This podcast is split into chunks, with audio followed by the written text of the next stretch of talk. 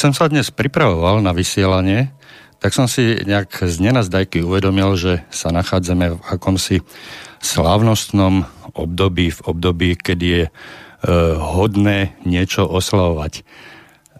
Viedli ma k tomu udalosti spred pár dní, konkrétne zo soboty, kedy naše rádio, Slobodný vysielač Banská Bystrica, oslavovalo 4. rok vysielania prostredníctvom internetu, informácií, zaujímavostí, podnetov. A teda konkrétne sme mali takú malú oslavu tu vo vysielači. A čo sa týka dnešného vysielania, tak som si všimol také pekné okrúhle číslo. Svieti tam 50.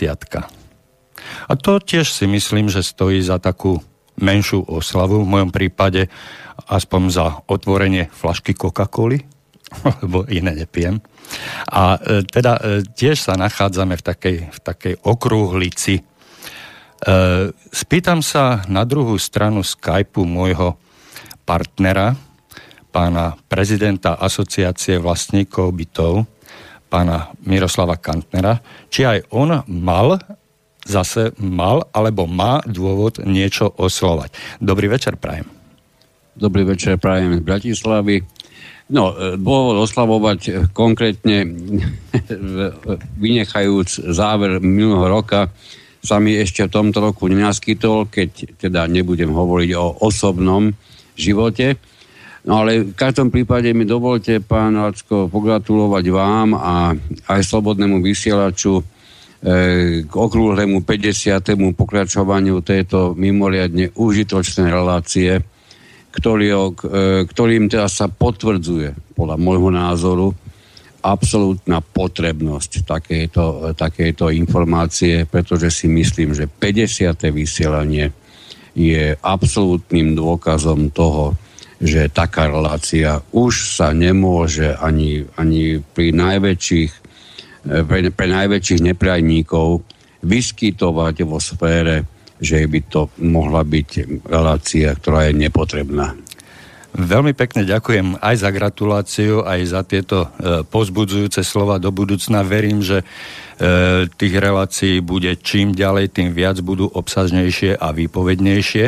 Ale skôr ako sa dostaneme k našej dnešnej téme, ktorou by malo byť zhromaždenie vlastníkov v spoločenstve, tak dovolte mi, aby som pozdravil všetky naše poslucháčky, poslucháčov, priaznivcov, všetkých vlastníkov bytov, ktorí nás počúvajú a dúfam, že ich rady sa budú rozrastať.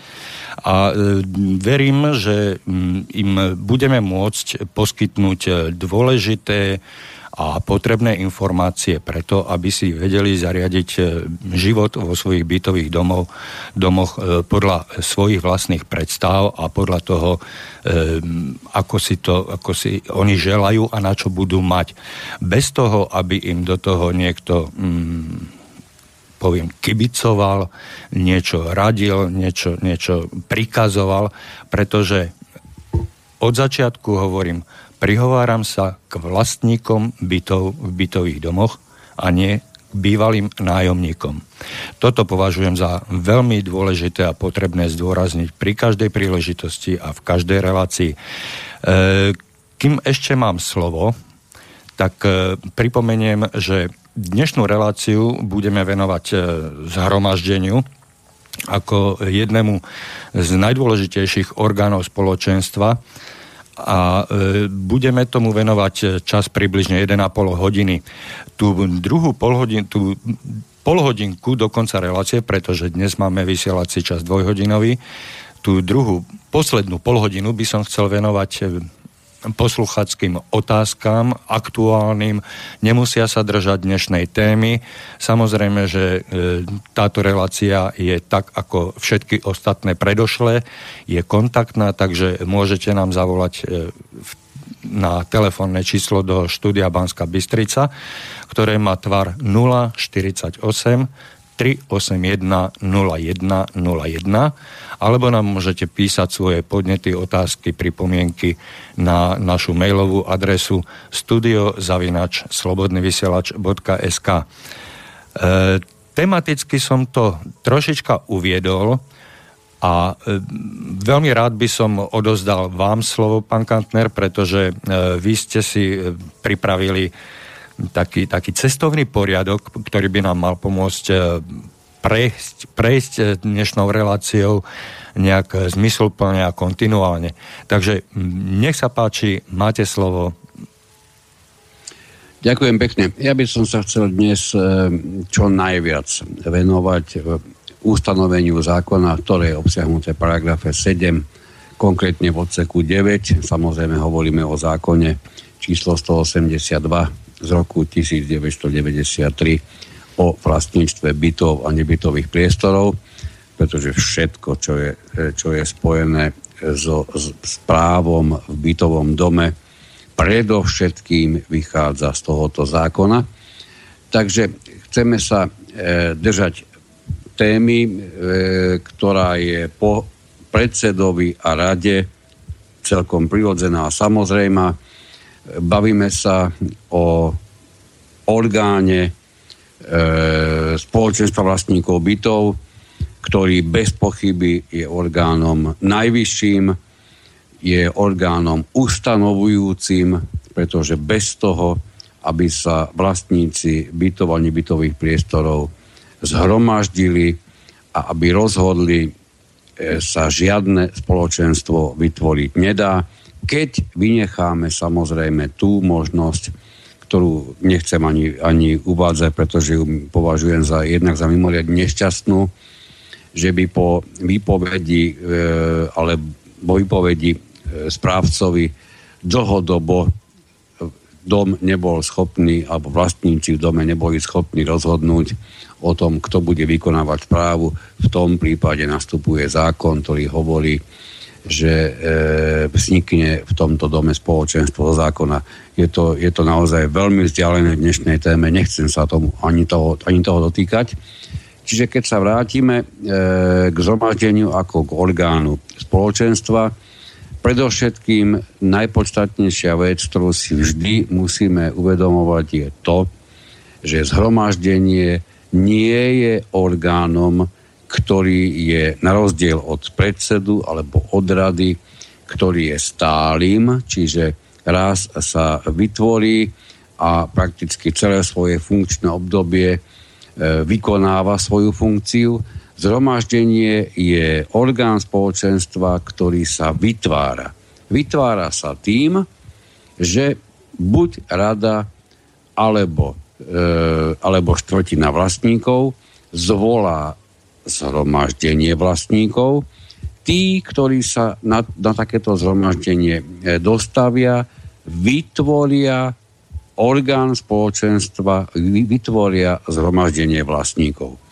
Toto hovorím najmä v súvislosti s otázkami, ktoré sa pomerne často opakujú, či všetky tie právomoci, ktoré prislúchajú zhromaždeniu, vykonávajú vlastníci aj mimo zhromaždenia vlastníkov, pretože samozrejme, keď si uvedomíme, že zhromaždenie je potrebné zvolať a zhromaždenie vlastníkov ako orgán spoločenstva sa vytvorí, je na slnko jasnejšie, že ako náhle opustíte trebárs miestnosť, v ktorom sa zhromaždenie práve prebieha, v tej chvíli už nie ste súčasťou orgánu spoločenstva, ste vlastník, ale už nie ste súčasťou tohoto orgánu. Takže keby sme ho mali porovnať, zhromaždenie v spoločenstve veľmi ľahko sa dá zrovnať alebo porovnať s valným zhromaždením, ktoré poznáme či už zo spoločností s ručením obmedzeným alebo z akciových spoločností, čiže rôznych spoločností obchodného typu. Tam totižto takisto je zvolávané valné zhromaždenie a má porovnateľné rozhodovacie právomoci, prakticky tie najvyššie, ako je to aj v bytových domoch. Čiže budeme hovoriť o najvyššom orgáne spoločenstva, ktorý porovnateľne ako rada, alebo úplne rovnako ako rada spoločenstva, nemá samostatnú právnu subjektivitu. Čiže ani rada, ani zhromaždenie nemôže vystupovať samostatne v zmysle práva. Nechcem to rozvádzať, je to príliš špeciálna záležitosť. Ak by bol veľký záujem, vieme sa tomu venovať.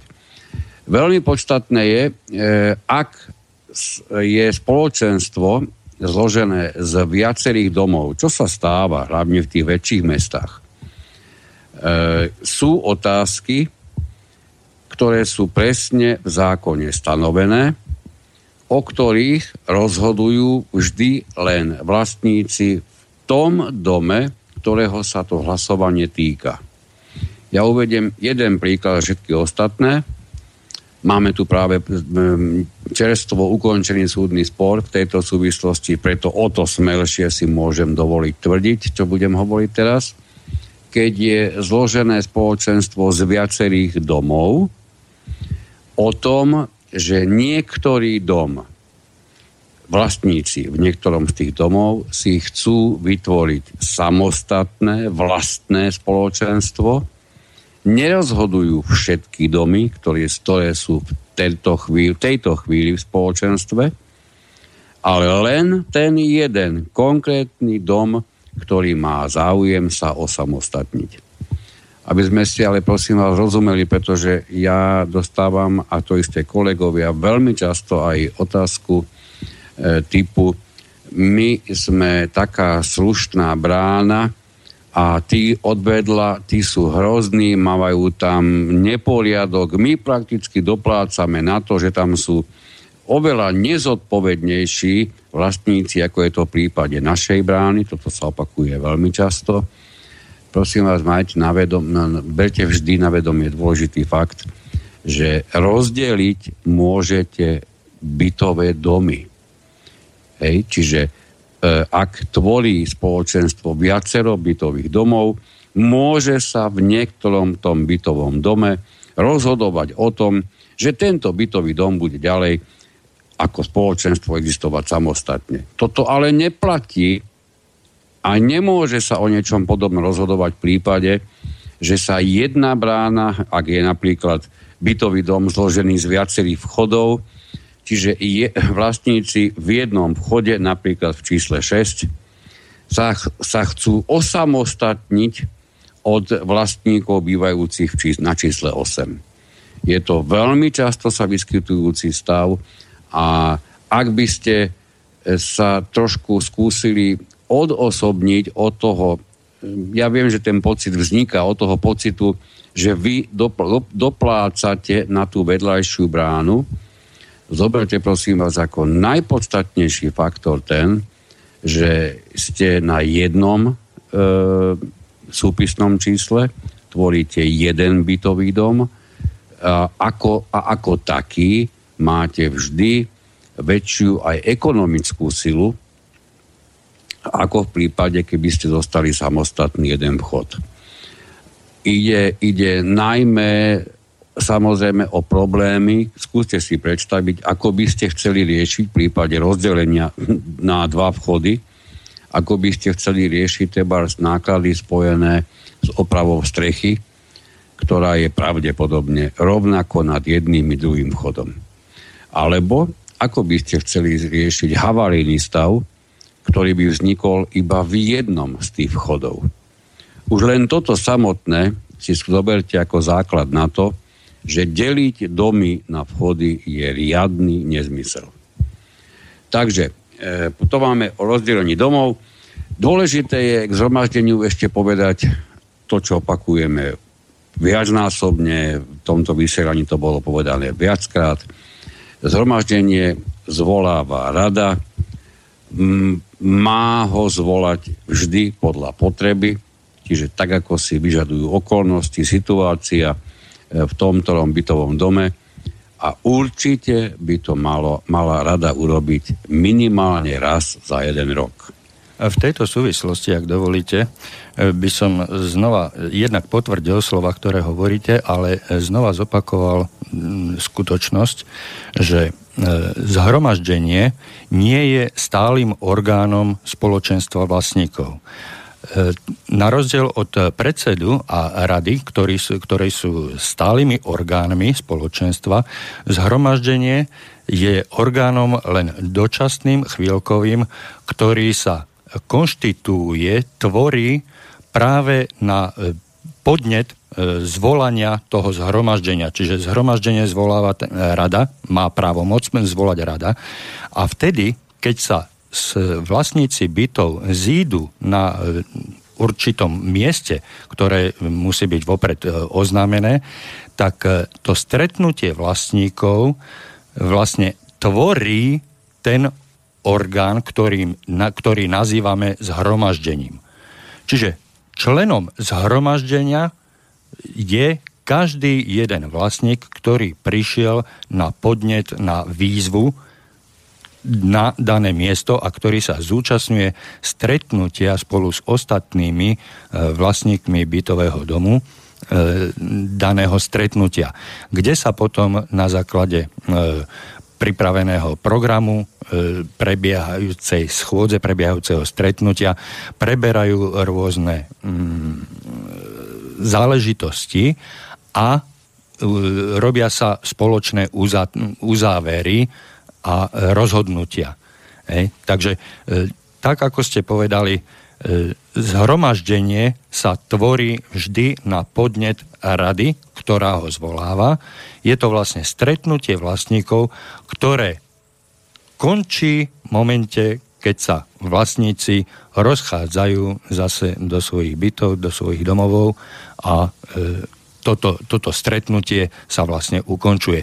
Vtedy končí aj fakticky končí funkcia, pôsobnosť a úloha zhromaždenia. Avšak závery z toho konaného zhromaždenia musia byť zapísané, musia byť zrejmé, najmä predsedovi a členom rady. Áno, presne tak. Veľmi dôležité. My sme tu spomínali v minulých reláciách vždy najzákladnejší fakt, ktorý si ako vlastníci veľmi pozorne všímajte, je oznámenie výsledkov zhromaždenia, výsledkov hlasovania na zhromaždení. Čiže toho, o čom vlastníci na konkrétnom zhromaždení hlasovaním rozhodli. Totižto, ak nebudete venovať pozornosť už ani týmto, obvykle je to niekoľko vied. Na tom jednom zhromaždení sa málo kedy rozhoduje hlasovaním o nejakých desiatkách vecí. Obvykle to býva 5-6. To je taký asi najštandardnejší stav. Ja si myslím, že ako vlastníci, ak by ste rovno nestihli prísť na zhromaždenie, alebo mali svoj subjektívny pocit, ktorý vám nemá kto ako zobrať, že na to zhromaždenie proste nechcete ísť, pretože sa tam necítite dobre. A oni sa tam aj tak väčšine iba hádajú. Ak toto čokoľvek sa vás týka, určite urobte aspoň to, že sa mimoriadne pozorne oboznámite s výsledkami hlasovania. Pretože ak neurobíte ani toto, vy nemáte predstavu, čo sa ďalej vo vašom bytovom dome vôbec bude konať, akým spôsobom vám to môže aj pomerne vážne vstúpiť do vášho života a čo je najhoršie, nebudete môcť proti tomu vykonať absolútne nič. Pretože je dôležité pamätať si, že máte 30 dní na to, aby ste ako prehlasovaný vlastník, v prípade, ak ste boli prítomní na zhromaždení, aby ste ako prehlasovaný vlastník sa obrátili na súd, aby v ktorejkoľvek veci, o ktorom sa hlasovalo na zhromaždení, aby v ktorejkoľvek veci súd rozhodol. Ak ste sa nemohli dozvedieť výsledky hlasovania z akoľkoľvek dôvodu, tak sa táto lehota predĺžuje na 3 mesiace. Po 3 mesiacoch je to prakticky kompletne celé uzavreté a vy nemôžete urobiť s tým, čo sa konalo na zhromaždení, vôbec absolútne nič. Čo sa týka účasti na schôdzi, ktorá sa po začiatku premenuje na zhromaždenie, teda účasti na schôdzi vlastníkov, tak tu je dôležité si povedať to, že každý jeden vlastník bytu a nebytového priestoru v dome má právo sa zúčastniť na tej schôdzi a má povinnosť sa zúčastniť na tej schôdzi. Máte právo preto, lebo idete tam rozhodovať o spoločných veciach ako spoluvlastníci, pretože na zhromaždení, na tú schôdzu síce prídete ako vlastník, ale na samotnom zhromaždení rozhodujete ako spoluvlastník. A rozhodujete ako spoluvlastník o veciach týkajúcich sa správy spoločných častí, zariadení domu, ktorých ste spoluvlastníci. Čiže vás sa to bytostne dotýka. A keď tam neprídete, tak rozhodnú tí ľudia, ktorí budú účastní na tej schôdzi. Ale vy máte zároveň aj povinnosť, pretože tak, ako ste vlastníkom bytu, tak ste aj spoluvlastníkom tých spoločných častí, zariadení a priestorov a príslušenstva toho domu, prípadne aj pozemku, nie prípadne, ale aj pozemku prilahlého k domu. A vy máte povinnosť sa o tento spoločný majetok starať. Máte zabezpečiť jeho prevádzku, prevádzkyschopnosť, údržbu, opravy tak, aby vám to slúžilo k vašej spokojnosti. Túto povinnosť nemá nikto iný. Nikto iný. Ani predseda mestského zhromaždenia, ani župan, ani štát, ani nikto, pretože vy ste spoluvlastníci, je to váš spoločný majetok a záleží len od vás, ako sa oň budete starať. A teda všetky náklady spojené s údržbou, s prevádzkou, s opravami ste povinní vy znášať. A teda ak vy sa ako dobrovoľne na základe svojho práva tej schôdze nezúčastníte, tak nebudete môcť o týchto veciach rozhodovať. Nebudete môcť ovplyvniť hlasovanie o konkrétnych veciach. Hej? Ale sa musíte k tomu postaviť, že aj z druhého pohľadu, že je to vaša povinnosť. Lebo nikto iný za vás o tom rozhodnúť nemôže.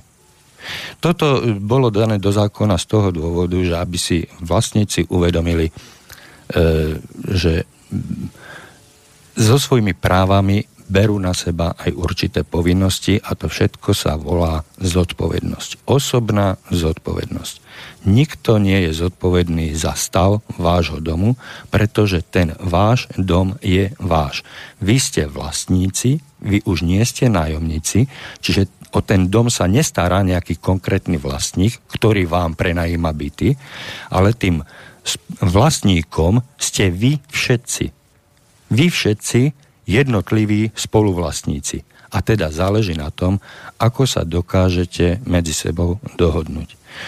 Keď tam budú určité animozity na tej schôdzi, tak zase záleží od šikovnosti a komunikačných schopností toho vášho predsedu alebo zástupcu toho vedúceho schôdze, ako tieto animozity a rôzne nezhody ukočírovať a viesť tú schôdzu v priateľnom tóne a v priateľnej atmosfére, tak aby nevznikali nejaké zbytočné osobné konflikty a invektívy, dokonca aj urážky a Je to len na vás a vo vašom osobnom a vlastnom záujme. To sú veci veľmi dôležité preto, lebo zoberte si, že váš byt má určitú hodnotu, ktorú ste si vy do toho investovali a tá hodnota bude určite nižšia, ak ten dom bude zvonku ošarpaný, bude mať deravú strechu, nebude tam fungovať výťah a tak ďalej, tak do takého domu, teda ten váš byt bude strácať na hodnote takisto. Pretože to je nerozlučne spojené s tým vašim bytom. Ten váš byt si nemôžete jednoducho zobrať a odniesť niekam inam, ale ten byt je nerozlučne spojený s ostatnými bytmi práve týmito spoločnými časťami, zariadeniami a priestormi, o ktoré sa vy musíte starať. A ruku na srdce, určite sa vám bude bývať vo vašom byte príjemnejšie a pohodlnejšie, pokiaľ ten váš dom bude plne funkčný, pokiaľ bude uprataný, pokiaľ tam bude svietiť na každom poschodí svetlo vtedy, kedy svietiť má, kedy voda potečie taká, aká tiež má a tak ďalej a tak ďalej. Budete mať z toho osobne dobrý pocit a znova zdôrazňujem osobne dobrý pocit, pretože pokiaľ sa o to nebudete zaujímať vy, tak nikto iný vám nepríde a nepovie opravím vám strechu, lebo tá vaša strecha hrozne vyzerá, vymalujem vám schodište, lebo to schodište hrozne vyzerá a keby som chcel prísť vám na návštevu, tak mne sa to nepáči, tak ja vám to opravím. Aj keby to urobil, tak to budete musieť zaplatiť vy. A nielen za tie práce, ale aj za ten materiál, ktorý tam bol použitý. Čiže ide tu aj o vaše peniaze, o vaše pohodlie a záleží len od vás, ako si toto vaše prostredie vnútri vo vašom dome vytvoríte, ako si ho zabezpečíte, ako si ho skrášlite. Je to tak, do bodky. Ešte predtým, ako by sme sa pustili do základných kompetencií tohoto orgánu spoločenstva, nedá mi nespomenúť, že veľmi často, s týmto sa skutočne stretávame všetci veľmi často a poznáme to veľmi dobre z vlastných bytových domov, existuje pomerne veľká skupina vlastníkov, ktorí sa venujú problematike bytového domu, v ktorom bývajú, mimoriadne vitálne, mimoriadne vyčerpávajúco, obvykle celých 80, 90, možno 100, 120 minút, ktoré trvá zhromaždenie. Ako náhle opustia miestnosť, v ktorom sa zhromaždenie konalo, až do najbližšieho zhromaždenia je im konanie akéhokoľvek druhu v bytovom dome absolútne ukradnuté. To je čosi, čo si dávajte najväčší pozor. Neviem, čím je to, neviem, kde tento fenomén vzniká, ale máme skúsenosti, že práve tí, ktorí zo svojho osobného, voľného času nie sú, obvykle nie schopní, ale najmä ochotní venovať ani len zo pár minút za jeden mesiac, títo prichádzajú s najvybrúsenejším jazykom na zhromaždenia, títo prinášajú neochvejné informácie, neskutočne dôležitý vedia byť a pri tom všetkom tak prakticky takmer každou vetou, ktorú vyslovujú, dokážu zdokumentovať, že ich znalosť v problematike je oveľa, oveľa viac ako zúfalá. Čiže skúste sa, ak som sa vás náhodou tejto chvíli ako vlastníkov dotkol, prepáčte mi to, ale myslím si, že už len tým, že počúvate tento rozhlas s týmto vysielaním, tak takýmto vlastníkom nemôžete v žiadnom prípade patriť. Pretože už len dnes sa presnú polohodinu venujeme, a tým pádom aj s vami, problematike aj vášho bytového domu. Takže povedzme si ešte dôležitý fakt, že ešte pre istotu ešte raz, zhromaždenie zvoláva rada, môže ho zvolať buď preto, lebo sa tak sama rozhodne, má túto právomoc zo zákona, alebo ho zvolá potom, čo sa s takouto požiadavkou na radu obrátila štvrtina vlastníkov, prípadne predseda spoločenstva. Ak by sa stalo predsa len z akéhokoľvek dôvodu, že rada nezvolá zhromaždenie napriek tomu, že sa obrátila na radu štvrtina vlastníkov, tak táto štvrtina vlastníkov má plné právo, v prípade, ak rada do 15 dní zhromaždenie nezvolala, samozrejme myslíme tým do 15 dní od predloženia požiadavky, ideálne je predkladať túto požiadavku v tvare, ako keby ste už písali priamo z oznámenie o konaní zhromaždenia, Ideálne je aj s presným dátumom, aj s presným programom a v prípade, ak rada z akokoľvek dôvodu takéto zhromaždenie, s konaním ktorého vyjadruje súhlas štvrtina vlastníkov, samozrejme prípadne viac. Ak teda rada takéto zhromaždenie nezvolá, máte plné právo ako vlastníci presne takéto zhromaždenie si zvolať, zúčastniť sa ho a riadne na ňom rozhodovať. Ako prvé by som určite odporúčil rozhodovať o odvolaní všetkých členov rady, ktorí neboli ochotní a schopní prijať rozhodnutie štvrtiny vlastníkov o zvolaní zhromaždenia. Takže toto hovorím najmä k tomu, že mali sme viaceré prípady, kedy sa rada síce rozhodla, že zhromaždenie zvolá, ale čuduj sa svete, vymysleli si svoj program a ten program, s ktorým sa na nich vlastníci obrátili, tak ten program skončil kdesi v koši. Asi pre týchto členov rady vôľa štvrtiny vlastníkov nehrá žiadnu úlohu. Takže toto hovorím k tým členom rady, ktorí možno niekde vnútorne nevedia presne, ako by mali postupovať v prípade, keď sa na nich obrátia vlastníci. No najlepšie je, ak tí vlastníci, ono to obvykle tak aj prax prináša, že už keď sa do hry zapoja vlastníci, keď to nazveme hrou, a chcú, aby sa zhromaždenie zvolalo, obvykle veľmi, veľmi dobre vedia, s akým programom by sa to zhromaždenie malo zvolať. Takže môžeme prejsť na základné kompetencie, len predtým sa ešte spýtam pána Lacka, či nemá v úmysle dať nejakú prestávku. Akurát som na to myslel, takže dáme si hudobnú prestávočku a potom budeme pokračovať naše relácie ďalej.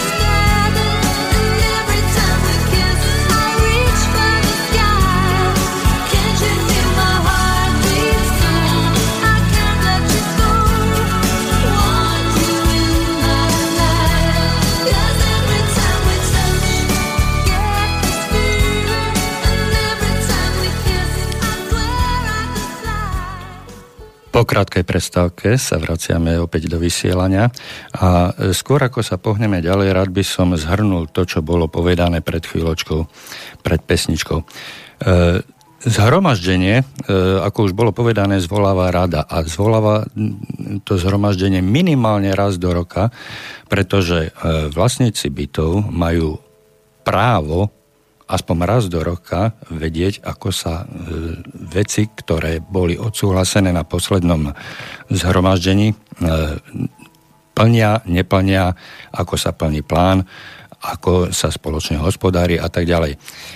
Pán Kantner, vy ste použili veľmi pekný príklad takej spoločnosti s ručením obmedzeným a prirovnali ste to zhromaždenie valnému zhromaždeniu akciovej spoločnosti. Určite si všetci viete veľmi dobre a ľahko predstaviť, ako prebieha také valné zhromaždenie, ale najmä to, čo je výstupom každého jedného valného zhromaždenia.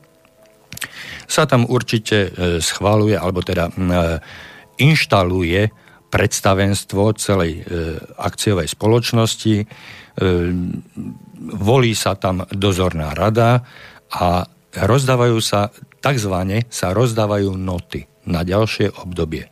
Čiže určuje sa, čo sa má robiť, kto má robiť, kto má aké povinnosti, kto má aké práva a kto za čo zodpovedá. A po skončení toho valného zhromaždenia akciovej spoločnosti sa obyčajne všetci akcionári rozídu do svojich domov, možno do celej republiky. Dnes už nie je ničím zvláštnym, že tu môžu byť aj zahraniční akcionári a každý si žije svojim životom počas celého roka a čakajú na to, kedy bude zvolané ďalšie valné zhromaždenie danej akciovej spoločnosti. A takto isto, presne takto isto, to môže fungovať, môže a musí len v iných farbách fungovať v každom jednom bytovom dome. Tí vlastníci bytov, keď si ich predstavíme ako akcionárov, tak sú a musia byť raz do roka zvolaní na to zhromaždenie, na to valné zhromaždenie a musia mať právo, priestor vyjadriť sa k veciam, ktoré sú predmetom rokovania daného zhromaždenia. Hej? A vždycky to musí prebiehať podľa určitého programu, ktorý musí byť znova dopredu stanovený, schválený, odsúhlasený a tak ďalej a tak ďalej. Ale na to sú zase zvolení a zvolaní, teda určení, kompetentní predstavitelia, ja by som to prirovnal tak nejakému takému manažmentu. Hej? Je tam postavený riaditeľ a sú tam výkonné orgány. Rôzny, ja neviem, ekonomický úsek, hospodársky úsek, personálny úsek a tak ďalej a tak ďalej. A toto všetko, tento manažment musí zabezpečiť bez toho, aby vlastníci museli, teda akcionári, museli do toho nejakým spôsobom zasahovať. Čo sa týka tých schôdzí zvolaných vlastníkmi, samozrejme, alebo akcionármi, keď sme sa prehúpli do takejto polohy, tak samozrejme, pokiaľ sa vyskytne niečo v živote tej akciovej spoločnosti, niečo mimoriadne, nejaká mimoriadná udalosť, nejdem uvádzať nejaké príklady, tých príkladov by bolo určite možné povedať veľa, ale tí akcionári tiež majú právo sa stretnúť, čiže zvolať sa, to isté platí aj pre vlastníkov bytov, ak sa stane nejaká mimoriadna udalosť v tom bytovom dome a nezareaguje na to orgán, čiže rada, ktorá je na to určená na zvolanie takéhoto mimoriadneho zhromaždenia, takéto mimoriadnej schôdze, takéhoto mimoriadneho stretnutia vlastníkov, akcionárov, no tak samozrejme, že tí akcionári majú právo reagovať sami a sami sa zariadiť podľa vlastných potrieb, podľa vlastných požiadaviek a prípadne aj predísť nejakým ďalším škodám, ktoré by mohli narastať, keby sme chceli čakať do riadného termínu, kedy sa má konať valné zhromaždenie, respektíve zhromaždenie vlastníkov bytov. Takže takýmto prirovnaním z oblasti, ktoré už poznáme, by som chcel, na takomto prirovnaní by som chcel ukázať, ako môžeme fungovať v našom bytovom dome. My, jednotliví vlastníci bytov, spoluvlastníci toho nášho bytového domu. Asi toľko to. Malou farbičkou doplniť. Pardon, nech sa páči, pán Kantner. Skúste začať ešte raz od začiatku, pretože ja som predpokladal, že už vás mám spusteného, ale ešte raz. Ďakujem. Nič sa nedie. Ja len jemný záchvev nepodstatnej farbičky doplním k tomu. Na tých valných zhromaždeniach, ktoré ste spomenuli, sa so 100% istotou vykonajú dve veci. Zhodnotí sa uplynulé obdobie a určite sa nastolia alebo príjmu ciele, zámery na najbližšie obdobie. Bez tohoto si nedokážem valné zhromaždenie akékoľvek obchodnej spoločnosti ani predstaviť. A poveria sa týmito úlohami, tak, týmito notičkami ľudia, ktorých sme si zvolili za svojich zástupcov. A tými našimi zvolenými zástupcami sú predseda ako štatutárny orgán, ktorý nás má zastupovať pri konaniach s tretimi osobami. A samozrejme, že tými volenými zástupcami sú aj tí naši minimálne traja členovia rady, ktorí dostanú presné pokyny, čo majú robiť, kedy majú robiť, ako majú robiť, čo môžu, aké finančné prostriedky na to použiť, aby to mohli zrealizovať podľa našich predstav, na ktorých sme sa zhodli a o ktorých prijatí sme rozhodli na zhromaždení. Tak. Takže skúsme sa pozrieť, o čom všetkom najvyšší orgán spoločenstva rozhoduje. Ja vám to veľmi skrátim. Môžem? Nech sa páči. Zhromaždenie vlastníkov, lebo hovorme si radšej o zhromaždení vlastníkov, bude to vždycky pochopiteľnejšie, pretože to môže byť aj zhromaždenie záhradkárov, zhromaždenie modelárov, ale hovoríme vždy o zhromaždení vlastníkov, v tamto našom prípade, tak skúsme to aj takto ako definovať. Ale prečo to hovorím? Pretože zhromaždenie vlastníkov rozhoduje o všetkom. O všetkom, čo sa týka správy, údržby, prevádzky toho spoločného bytového domu, spoločného majetku. O všetkom. A nerozhoduje o tom nikto iný. Len a len vlastníci na zhromaždení. Za tým účelom na tú schôdzu, na to zhromaždenie tí vlastníci prišli, aby o tom rozhodli. No je to tak.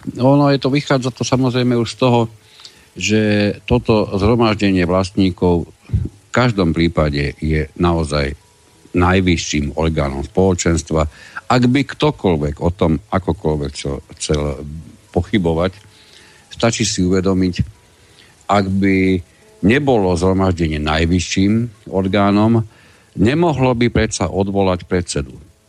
Ak by nebolo najvyšším orgánom, takisto nemôže odvolať či už radu ako celok, alebo jej jednotlivých členov. A to je potvrdením toho, čo som povedal pred chvíľočkou. Zhromaždenie vlastníkov rozhoduje absolútne o všetkom. A nikto iný. To takže predovšetkým pozrime sa na to, keď si to rozmeníme, aspoň do tých častí, o ktorých konkrétne a nezameniteľne hovorí samotný zákon. Nájdeme ako prvú kompetenciu, zhromaždenie schvaľuje zmeny zmluvy o spoločenstve, stanovy, alebo teda zmenu v stanovách a samozrejme takisto schvaľuje zásady hospodárenia. Takto je to ukotvené v konkrétnom paragrafe 7c odsek 9, v tomto prípade písmene A. Čiže to je prvá kompetencia, ktorú budeme preberať v súvislosti. A rád by som predložil taký maličký návrh. Keď si to budete čítať sami, tak si to preložte do slovenčiny, do ľudskej hovorovej reči, pretože toto je citát zo zákona. A ten zákon písali právnici. Často sa stáva, že my tomu právnickému zákonu, tej právnickej hantírke nerozumieme. Čiže my si toto môžeme prečítať. Nie, že zhromaždenie schvaľuje zmeny zmluvy o spoločenstve, stanovy spoločenstva a tak ďalej, ale si to preložme do slovenčiny nám zrozumiteľnej, že vlastníci v dome, alebo lepšie povedané, spoluvlastníci domu schvaľujú zmeny o spoločenstve. Stanovy spoluvlastníci schvaľujú. Spoluvlastníci, skúsim to namodelovať trošku ďalším citátom z toho, čo čítate vy. Písmeno A. Nie zhromaždenie schvaľuje, ale vlastníci na zhromaždení schvaľujú rozpočet. Vlastníci na zhromaždení schvaľujú ročnú účtovnú uzavierku a vyúčtovanie úhrad. Vlastníci a tak ďalej schvaľujú, rozhodujú vlastníci, napríklad písmeno E. Vlastníci rozhodujú o použití prostriedkov. Tam je presne striktne povedané a zrozumiteľne, najmä zrozumiteľne, kto o tom rozhoduje. Čiže nie je nejaké zhromaždenie, ktoré sa koná v daný čas na danom mieste a len presne stanovený, hej, pretože na začiatku sme si povedali, že to zhromaždenie nie je orgánom trvalým, ale je len účelovým a trvá v danú dobu, kedy tá schôdza, kým tá schôdza vlastníkov nie je ukončená, že to je zhromaždenie, hej, ale tí vlastníci, tí účastníci schôdze rozhodujú, písmeno E, rozhodujú o použití. Vlastníci na schôdzi rozhodujú o použití. A ako rozhodnú, tak to bude musieť ten manažment, tí volení členovia realizovať a aplikovať presne podľa toho, ako rozhodli vlastníci. Čiže len taký malý dodatok alebo vsúvku, respektíve také priblíženie nám, obyčajným ľuďom, ktorí nemáme právnické vzdelanie. Stále to bude v podstate to isté. Vlastníci ano, rozhodujú. Áno, vecne je to o nás, ale aby sme si aj pri čítaní toho zákona uvedomili, že to zhromaždenie, to sme my vlastníci. To nie je nikto iný, to nie je nejaký cudzí iný subjekt, ktorý rozhoduje za nás. To sme my. Preto odporúčam čítať to tak, že my schvaľujeme zmeny zmluvy o spoločenstve, my schvaľujeme rozpočet, my rozhodujeme, my vlastníci. To sme my. To zhromaždenie, to sme my. Ano. Aby toto bolo zreteľné a jasné. Do bodky to bude pravda. Len jedno si musíme k tomu uvedomiť. Pokiaľ hovoríme o vlastníkoch, ktorí rozhodujú, to sme už dneska prebrali, tak vždy budú rozhodovať len tí vlastníci, ktorí vytvoria orgán spoločenstva. To je ten zásadný moment. Čiže pokiaľ ste vlastníkom a zostanete doma sedieť, pozerať seriál, tak síce ste vlastník, ale ani náhodou sa rozhodovacieho konania nebudete zúčastňovať. A úplne v kľude sa vám môže stať, že sa rozhodne aj o vás, a to kľudne aj bez vás. Takže, keď budeme hovoriť o usporiadaní vnútorných vzťahov medzi vlastníkmi navzájom, tie nemôžu byť riešené inak a ani sa nedá o nich hovoriť, že by mohli byť riešené akýmkoľvek iným spôsobom ako zmluvovo spoločenstve. Samozrejme, v tejto zmluve okrem týchto vnútorných vzťahov medzi jednotlivými vlastníkmi navzájom sa rieši aj pôsobnosť a kompetencie orgánov spoločenstva. To všetko by ste v zmluve o spoločenstve jednoznačne mali mať zahrnuté. A práve ak sa stane situácia, že chcete ako vlastníci rozhodnúť o nejakých tých zmenách už v prijatej zmluve o spoločenstve, v tej chvíli, pokiaľ ste zúčastnení na zhromaždení, čiže rozhoduje najvyšší orgán spoločenstva, skutočne môžete rozhodnúť aj o zmenách v tomto základnom dokumente spoločenstva, čiže v zmenách v zmluve o spoločenstve. A presne toto je ten dôvod, prečo by ste mali využiť svoje právo zúčastniť sa na schôdzi vlastníkov, byť členom zhromaždenia, ktoré sa na tej schôdzi vlastne vytvára. Tak. Tou vašou účasťou. To je to, prečo by ste vy mali využiť to vaše právo, aby ste mohli ovplyvniť dianie vo vašom dome podľa vašich predstav. Nie je povedané nikde, že okamžite ako vyslovíte svoj názor, tak všetci s tým budú súhlasiť. Samozrejme, že nie. Na to nám slúži ten rozhodovací proces, proces hlasovania, kde sa o jednotlivých predložených návrhoch individuálne a jednotlivo hlasuje, ale pokiaľ vy sa na tej schôdzi nezúčastníte, pokiaľ nebudete členom zhromaždenia, hej, tak nebudete môcť prirodzene ani ten vlastný názor vysloviť. Toto je ten dôvod. No, isté. Podstatné je ešte uvedomiť si aj to, že o zmluve o spoločenstve sa popri rozhodovaní na samotnom zhromaždení môže rozhodovať v bytovom dome aj písomným hlasovaním. A poznáme veľmi dobre a vieme, že je v praxi veľmi často používaný inštitút hlasovania hodinu po oznámenom začatí zhromaždenia, kedy sa asi v drvivej väčšine všetkých bytových domov rozhoduje prakticky až takmer o všetkom, dokonca neraz aj v rozpore so zákonom, kedy sa nadpolovičnou väčšinou len prítomných, ktorých býva obvykle veľmi málo, vlastníkov rozhoduje, vieme o tom, neraz aj o tých veciach, o tých skutočnostiach, o ktorých môže rozhodovať iba nadpolovičná väčšina všetkých vlastníkov, alebo dokonca až 2/3 všetkých vlastníkov. Takže my zastávame názor v asociácii, vieme, prečo ho zastávame, máme ho viacnásobne a na rôznych právnych úrovniach potvrdený, že o zmenách v zmluve o spoločenstve sa dá rozhodovať aj s použitím tohoto inštitútu, to znamená inštitútu hlasovania väčšinou prítomných vlastníkov hodinu po oznámenom začiatku.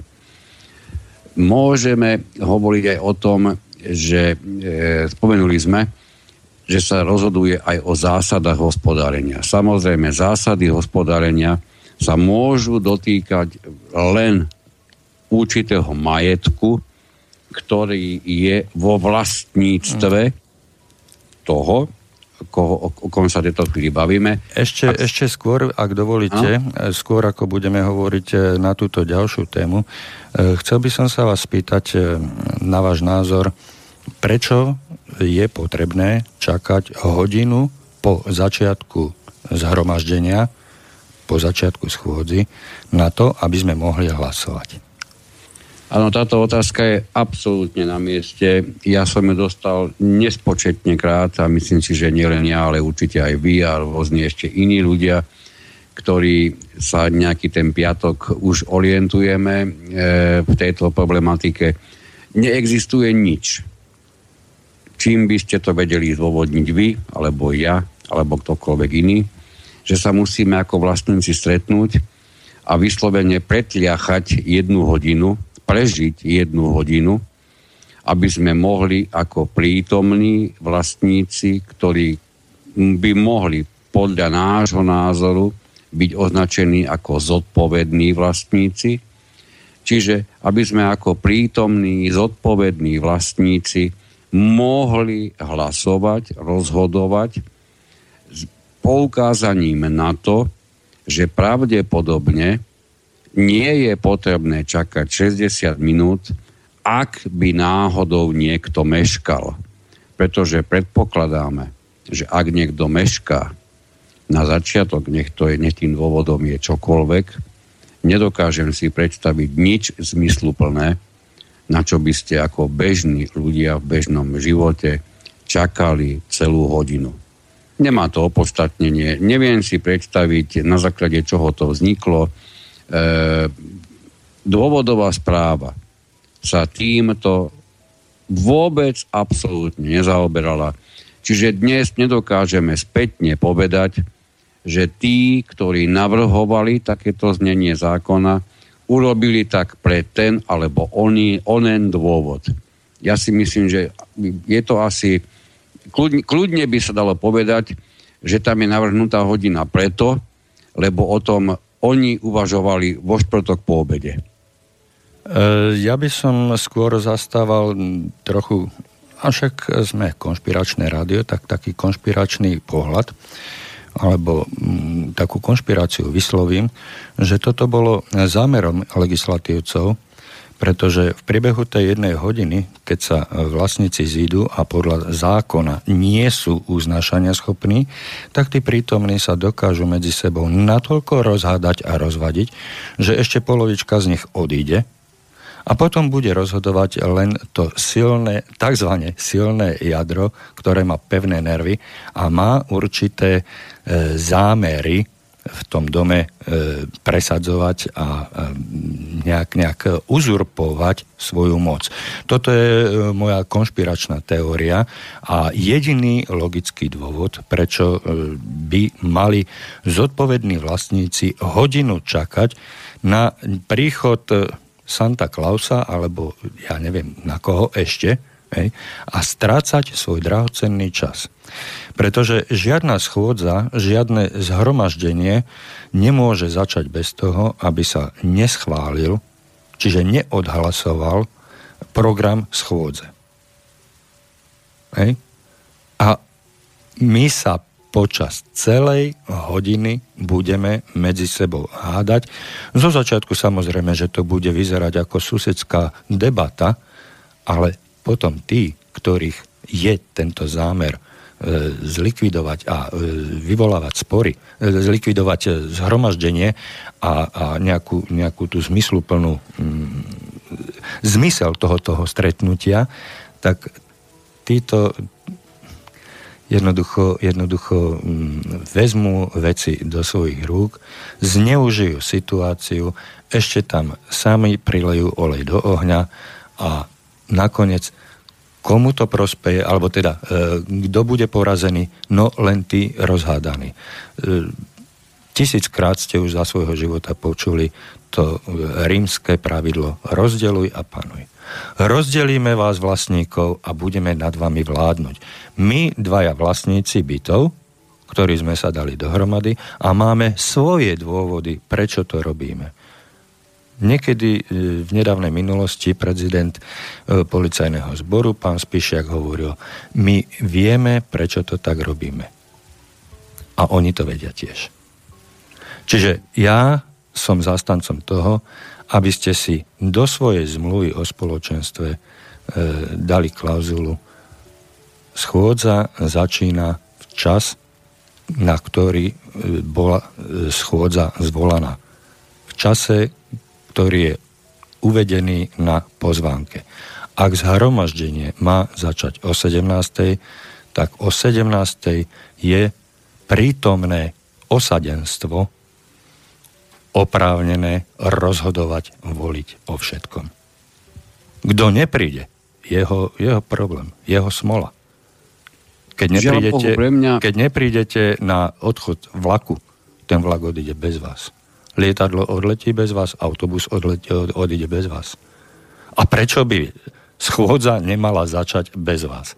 Keď vy nemáte ani len toľko slušnosti a zodpovednosti voči ostatným susedom urobiť si alebo dať si tú námahu, aby ste prišli na čas.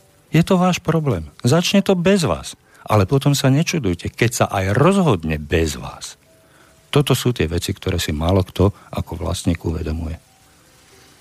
Áno, je to tak, no nenájdete, nech by ste čokoľvek chceli urobiť, nenájdete jediný zmysluplný orientačný bod, ktorý by vás mohol priviesť k odpovedi na otázku, prečo je tam práve jedna hodina. Nenájdete jeden jediný logický dôvod, prečo by ste mali čakať.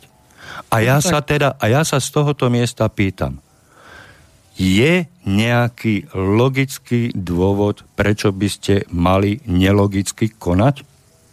Nelogicky konajú len hlupáci. Poviem to natvrdo, spýtam sa natvrdo. Ste hlupáci? Ak nie ste hlupáci, nekonajte hlupo. Konajte tak, ako vám káže a radí váš vlastný rozum. Spoľahnite sa naň a uplatnite si veci tak, ako vám káže váš rozum. Samozrejme podľa určitých pravidel. Ale ak vám niekto povie, že vy musíte čakať a nepovie vám dôvod, pretože tu dôvod skutočne nie je, no tak nebudete rešpektovať takéto nariadenie. A keďže zmluva o spoločenstve je nadradená nad zákonom, tak vy si tú klauzulku môžete dať. Zhromaždenie začína v čase oznámenom na pozvánke. Konec. Mne je absolútne jasné, že máme záujem, nemyslím tým ani mňa konkrétne, ani vás, pán Lacko, všeobecne na Slovensku máme záujem ochraňovať slabých. To je taký všeobecný záujem. Ja nedokážem pochopiť, koho záujem sa ochraňuje, ak sa neberie do úvahy zodpovednosť tých vlastníkov, ktorí naozaj prišli včas, a naopak na mimoriadne vysoký, dokonca až rozhodovací piedestál sa postaví vlastník, ktorý veľmi dobre vie, že sa koná zhromaždenie, a namiesto toho, aby sa obliekol a prišiel do tej miestnosti, kde sa zhromaždenie koná, on si natiahol tepláky, obul si papuče a pustil si seriál. A čuduj sa svete, jeho záujem je chránený a na úkor záujmu tých, ktorí prišli včas. Teraz ja viem, že sa môže stať, že kvôli chorobe človek sa nemôže zúčastniť, kvôli hospitalizácii, kvôli odcestovaní do zahraničia, možno kvôli práci, kde sa nedá vymeniť cmena. Toto všetko vieme, že to vstupuje do života ľudí, ale určite sa vieme zhodnúť všetci na tom, že toto sa nemôže stať vždy tomu istému človeku, a pritom nech by sa konalo zhromaždenie v ktorýkoľvek čas, v ktorýkoľvek deň, akýkoľvek mesiac. Lebo my vieme, že ak niekto sa nezúčastňuje na zhromaždeniach, tak to býva pravidelný stav. Ktorí raz prídu a raz neprídu, tých nebýva také veľké množstvo a potom chodí presne, ako ste povedali vy, také nejaké jadro z toho domu, a napriek tomu, že to jadro sa dá označiť ako vlastníci zodpovední, zákon im neprisúdil možnosť konať v neprítomnosti nezodpovedných skôr ako hodinu po oznámenom začiatku.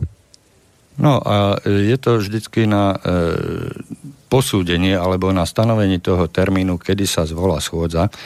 A určite mi dáte za pravdu, že rada, zložená minimálne z 3 členov, je povinná nájsť taký termín, ktorý vyhovuje, alebo s vysokou pravdepodobnosťou bude vyhovovať nadpolovičnej, drvivej väčšine zodpovedných vlastníkov v dome. Pretože určite nebudem zvolávať schôdzu ja ako zodpovedný člen rady. Určite nenavrhnem zvolať schôdzu o 6 ráno v piatok, alebo o 9 večer v piatok, alebo cez víkend, alebo v nedeľu, však to je tiež víkend, ale budem hľadať termín v strede týždňa, tak, aby to vyhovovalo drvivej väčšine zodpovedných susedov, mojich susedov, tak, aby sme sa mohli zísť. Poznáme sa navzájom. Mnohí, bohužiaľ dnes už nie, ale ešte v nedávnej minulosti mnohí sme o sebe vedeli, kto kde pracuje, aké má zamestnanie, aký má pracovný režim, kedy chodí na záhradku a tak ďalej a tak ďalej. Toto sa dá odsledovať, a keď sa budeme medzi sebou viacej vnímať navzájom, kto sme, čo sme, spoznáme sa.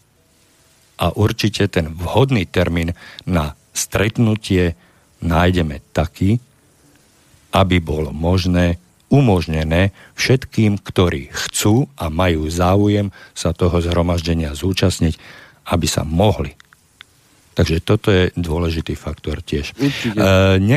Necháme našich poslucháčov trošku premyslieť si tieto úvahy, pretože povedali sme dosť vážne veci.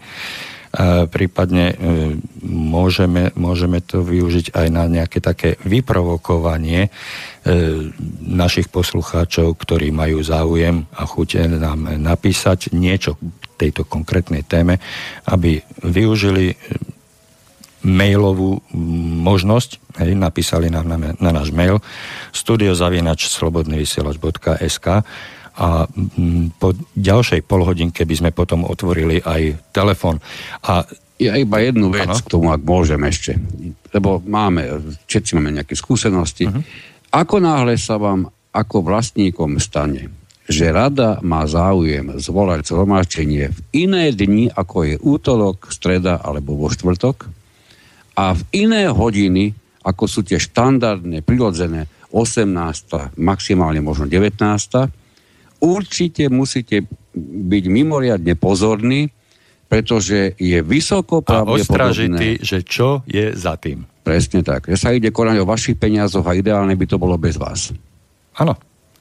Umelo, zámerne vám niekto, vy už veľmi dobre viete kto, vytvorí podmienky preto, aby ste sa tej schôdze vy osobne zúčastniť nemohli. Za akým zámerom? Pán Kantner to presne povedal. Aby ste sa toho nemohli zúčastniť, aby ste do toho nemohli kecať, pretože vy ste jednoducho nepohodlní. Dáme si pesničku a skúste si to premyslieť.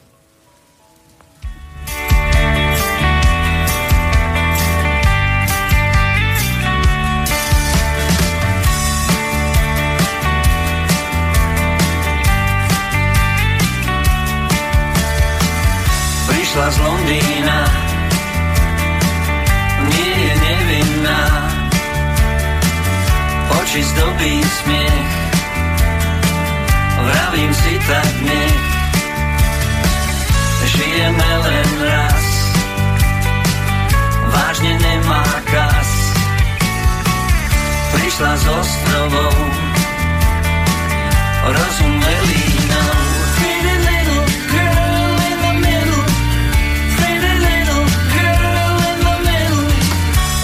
Farby blond, kráčam ako Bond, rád sa predstavím, znalec dobrých vín, hlava v oblakoch, všetko riadi Boh, hudba krásne znie, rozum velí nie.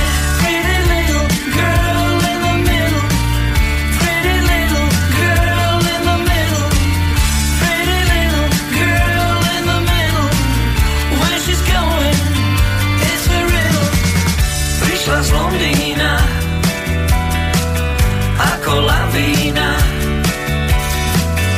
oči zdobí smiech, vravím si tak nech, žijeme len raz, vážne nemá kas, prišla z ostrovou, rozum velínou.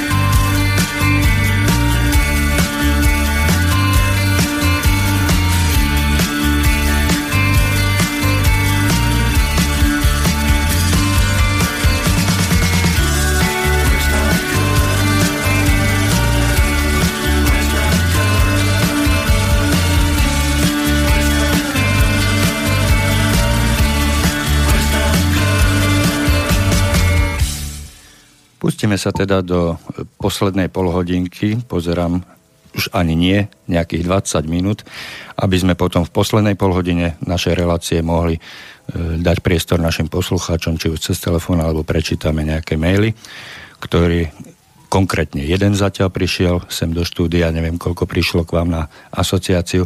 Takže dávam slovo opätovne, pán Kantner, a môžeme pokračovať v tom, čo sme začali. Tak, keby sme mohli, skúsme dokončiť tú úplne prvú kompetenciu v tom smere, že v zákone ukotvené, že zhromaždenie rozhoduje aj o, alebo schvaľuje zásady hospodárenia. K tomu len toľko, nie je celkom jasné, čo sa týmto myslí, pretože ak by malo spoločenstvo hospodáriť s vlastnými financiami, najprv by takýto majetok muselo vytvárať. Ja poznám bytové domy, kde sa vlastníci rozhodli, že takýto majetok spoločenstva vytvárať budú a rozhodli aj o tom, aké náklady, aké výdavky je možné z takéhoto vytvoreného fondu realizovať. Tam mi prípada logické, že sa bude na zhromaždení aj schvaľovať zásady takéhoto hospodárenia. Ale v prípade, keď sa bavíme, či už je to fond oprav, alebo je to tzv. Fond plnení, či fond služieb, máte to v bytových domoch nazvané rôznym spôsobom, tak tu sa nebudeme určite baviť o hospodárení s týmito peniazmi, pretože tieto peniaze v žiadnom prípade nie sú a nemôžu byť majetkom spoločenstva. Tie peniaze sú na účte spoločenstva, to je síce pravda, ale oni od času, keď boli zaplatili na tento účet, až do času, kým sa na niečo použijú, čiže z toho účtu zase budú takto, odpísané. Aby tomu rozumeli, jak boli vložené tak na tento účet, nie zaplatené. Oni ako boli vlastníkmi kedy vložené. Áno. Oni nemali kedy zmeniť vlastníka. Oni stále majú toho vlastníka, čiže kto tam vložil tie peniaze, tak to je vlastník. Áno, kto je tam tie peniaze vložil. On je vlastníkom, áno. A preto je potrebné si uvedomiť, že keď rozhodujete o použití týchto peňazí, vy nerozhodujete o cudzích peniazoch. Vy rozhodujete o vlastných peniazoch. Tu som už v minulosti upozornil viacnásobne a stále sa toho budem púšťať. Najlepšie a ideálne je prestať uvažovať o tom, že na účte sa vám nachádzajú spoločné peniaze. To ako si zvádza k tomu, že keďže sú spoločné, no tak nie je v tom nič moje. V tomto sme si absolútne zajedno a toto je kameňom úrazu drvivej väčšiny hospodárenia v bytových domoch, či už spoločenstvách alebo inou formou, keď sú spravované, že vlastníci si neuvedomujú, že na spoločnom účte majú svoje vlastné peniaze. Konkrétny vlastník má svoje vlastné peniaze na spoločnom účte. A tak, o týchto peniazoch sa rozhoduje. Áno, áno. Dôležité je ešte povedať si k tomu to, že spoločenstvo nesmie zhromažďovať platby od vlastníkov nikde inde ako na bežnom účte, a to na účte, ktorého majiteľom sú samotní vlastníci. Áno. Ak sa stane, to sme si hovorili v úvode, že spoločenstvo je vytvorené z viacerých domov, je nevyhnutné, a je to dokonca aj zákonne ustanovené, že spoločenstvo vedie samostatné analytické účty pre každý dom osobitne. Tým ale nechcem je vytvoriť pocit, že automaticky, keď vaše spoločenstvo je zložené z 3 domov, tak vám automaticky máte zriadené v banke 3 účty, lebo takto to je veľakrát nešťastne chápané. Vy môžete mať kľudne jeden účet, ale musíte mať vedené účtovníctvo tak, že je vždy presne zdokumentované, aké financie sa viažú ku ktorému bytovému domu. Toto bude platiť najmä vtedy, keď pôjde o bytové domy, ktoré netvorí rovnaký počet vlastníkov. Môže byť dom, ktorý je spojený s iným domom, napríklad kvôli kotolni. Vieme, že to býva v praxi veľmi časté. A jeden z nich je veľký, jeden z nich je malý. Čiže je potrebné naozaj o tomto uvažovať, ale v každom prípade, keď sa budeme baviť o rozhodovaní alebo o schvaľovaní zásad hospodárenia, je potrebné hovoriť tak, že najprv by malo byť možné hospodáriť s niečím a potom sa o nich dá hovoriť. Potom tu máme veľmi podstatný prvok a tým je schvaľovanie rozpočtu. Prichádzame k tomu, a to sme si povedali, že všetky peniaze sú majetkom vlastníkov, spoločenstvo s týmito peniazmi samozrejme jednoznačne hospodári. Nevlastní, ale hospodári. Ja by som povedal, spoločenstvo s nimi disponuje. Áno. Presne. Nie hospodári, ale disponuje. Hospodária samotní vlastníci, a to tým spôsobom, že si určia pravidlá plnenia jednotlivých fondov a spôsobu ich použitia. To je spôsob hospodárenia. Čiže spoločenstvo len disponuje s tými peniazmi a koná v súlade s tým, ako sa rozhodli vlastníci. Zhromaždí alebo spočíta peniaze, ktoré prišli od vlastníkov a použije ich na účel, o ktorom rozhodli vlastníci. Nič viac a nič menej. No, čiže keď sa pozrieme na to, že máme ako vlastníci za úlohu schváliť rozpočet, samozrejme, že dobre by bolo ohraničiť ho nejakým časovým horizontom, ideálne na najbližší rok, ideme schvaľovať rozpočet. No asi ho nebudeme vôbec schopní schváliť dovtedy, kým nebude jasné, ako vyzerá čerpanie rozpočtu za predchádzajúce obdobie. Samozrejme, ideálne hovorí o predchádzajúcom roku.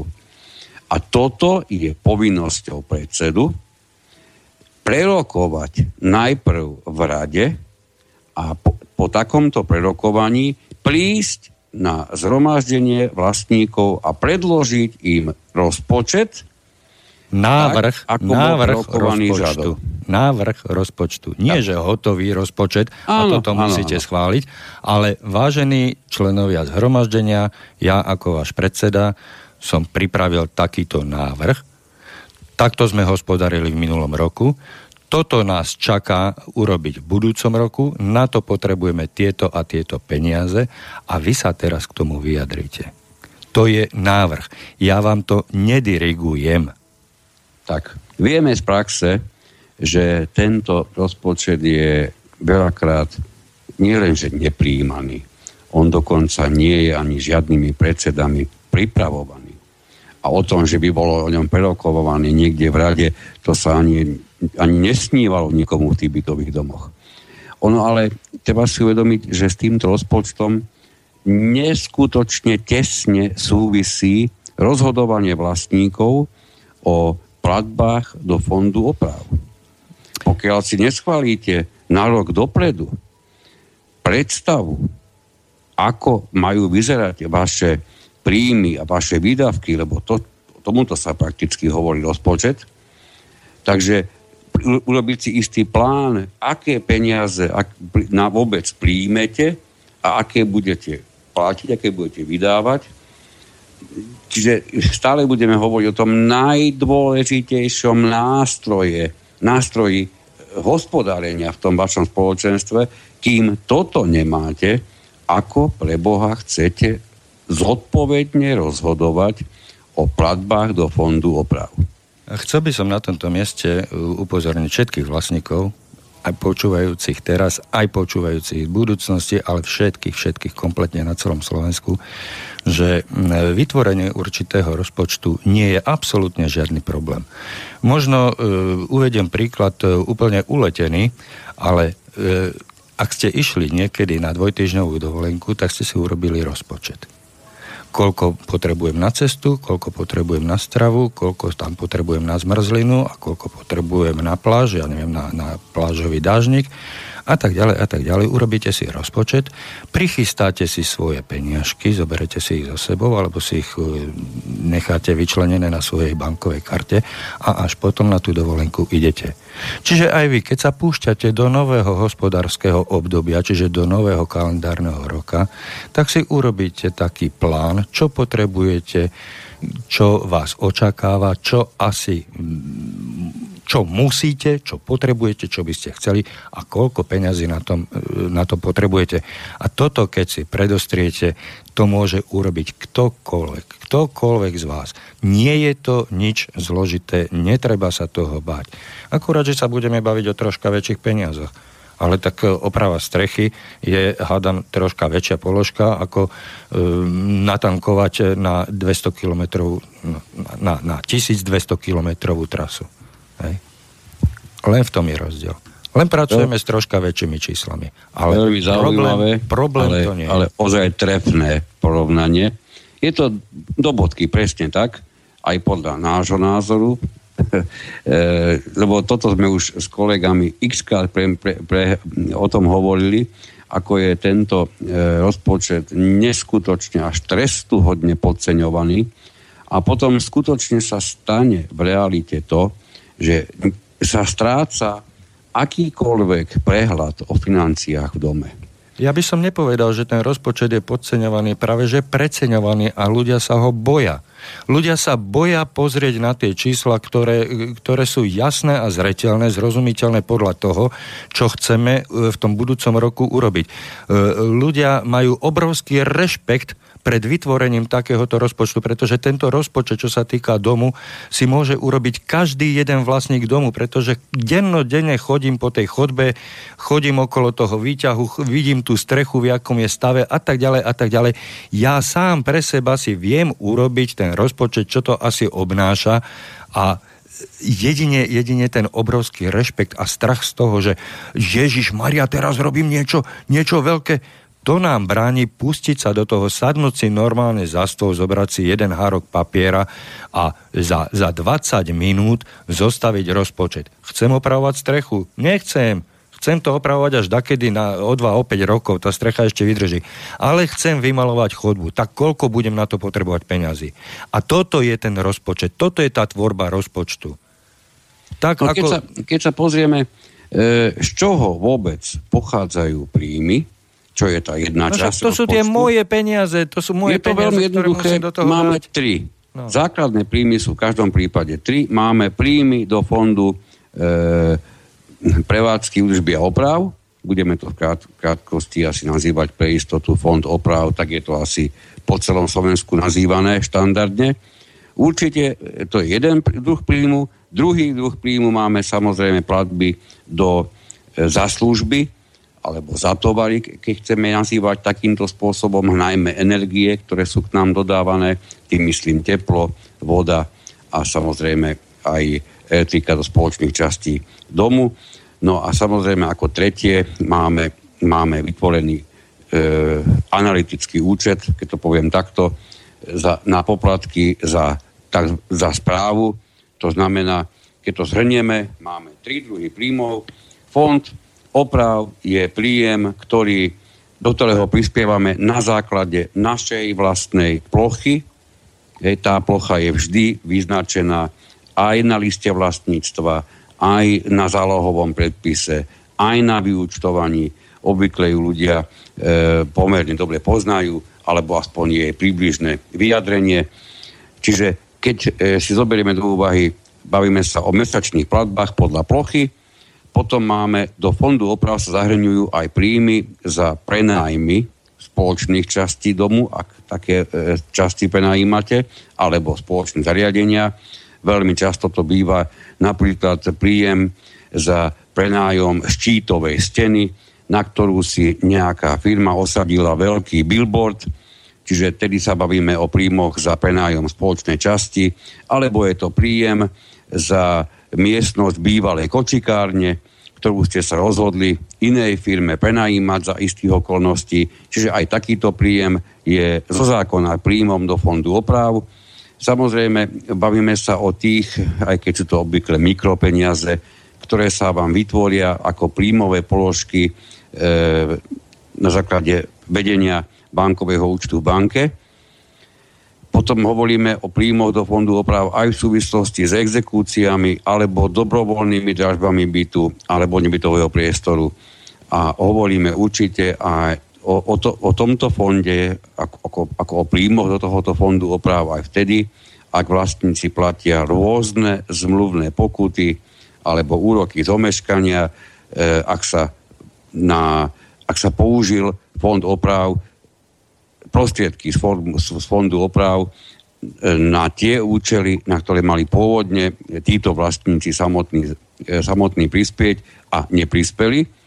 A samozrejme máme tu ešte aj príjmy, keď sa spoločné nebytové priestory, tým nemyslím žiadne kočikárne, ale vyslovene definované nebytové priestory alebo spoločné časti, alebo zariadenia domu, ak sa takéto predávajú na základe rozhodnutia vlastníkov, aj tieto bývajú príjmami do fondu oprav. Takže vieme veľmi rýchlo, to ste povedali naprosto presne, pán Lacko, dať dohromady, ako asi môže vyzerať príjem do fondu oprav, keď si povieme, že za služby sme sa ako vlastníci rozhodli platiť takú istú čiastku ako minulý rok a zhodli sme sa ako vlastníci na zhromaždení, že bude ideálne, keď naše minuloročné spotreby, to znamená po spotrebu tepla, vody a tak ďalej, pán predseda, ktorý keď bude vypracovávať zálohové predpisy,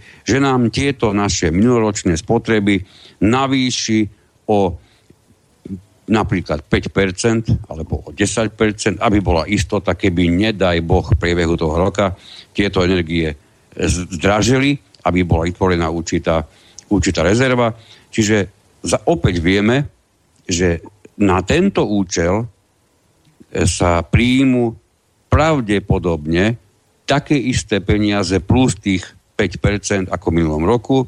No a samozrejme, keď sa bavíme o poplatkoch za správu alebo príjmoch za správu, no tak tieto príjmy sa vytvárajú pomerom 1:1, čiže všetci vlastníci prispievajú úplne rovnakým dielom, to je ten rozdiel oproti napríklad fondu oprav, kde prispievame podľa plochy, alebo aj oproti fondu služieb, kde prispievame síce podľa zálohového predpisu, ale tieto platby podliehajú neskôršiemu vyúčtovaniu a na tomto vyúčtovaní sa zohľadňuje skutočná spotreba. Ak dovolíte, pán Kantner, tak ja by som si dovolil povedať, že ste presne pomenovali peniaze alebo platby, ktorých sa ľudia vlastne boja. To sú všetky tie položky, ktoré ste vymenovali, lebo musím mysleť na hento. Skúsme to zjednodušiť. Na začiatku ste povedali, že ide o 3 druhy platieb. Do fondu oprav, do fondu služieb a na správu. Tak si to zjednodušme na 2 fondy. Pre začiatok, len aby sme si ozrejmili, o čo ide. Fond údržby a oprav, to je ten spoločný, z ktorého sa platia všetky opravy a na ktorých sa zhodne zhromaždenie. Fond služieb, ešte sa vrátim k tomu prvému fondu. Fond oprav sa naplňa príspevkami. Príspevky preto, lebo ja prispejem do toho fondu svojimi peniazmi a tie peniaze tam zostanú dovtedy, kým ich oprávnený disponent nepoužije na účel, ktorý je stanovený, hej, a zvyšné peniaze tam zostanú. Preto je to príspevok. Druhý fond, fond služieb, je fond preddavkový, pretože ja do toho fondu dávam preddavky na predpokladanú ročnú spotrebu, či už tepla, vody, studenej vody, teplej vody a tak ďalej, a tak ďalej. A prostriedky z tohoto fondu služieb sa mi vo vyúčtovaní, čiže pri zhodnotení skutočnej spotreby oproti plánu, buď vrátia, alebo budem povinný doplatiť.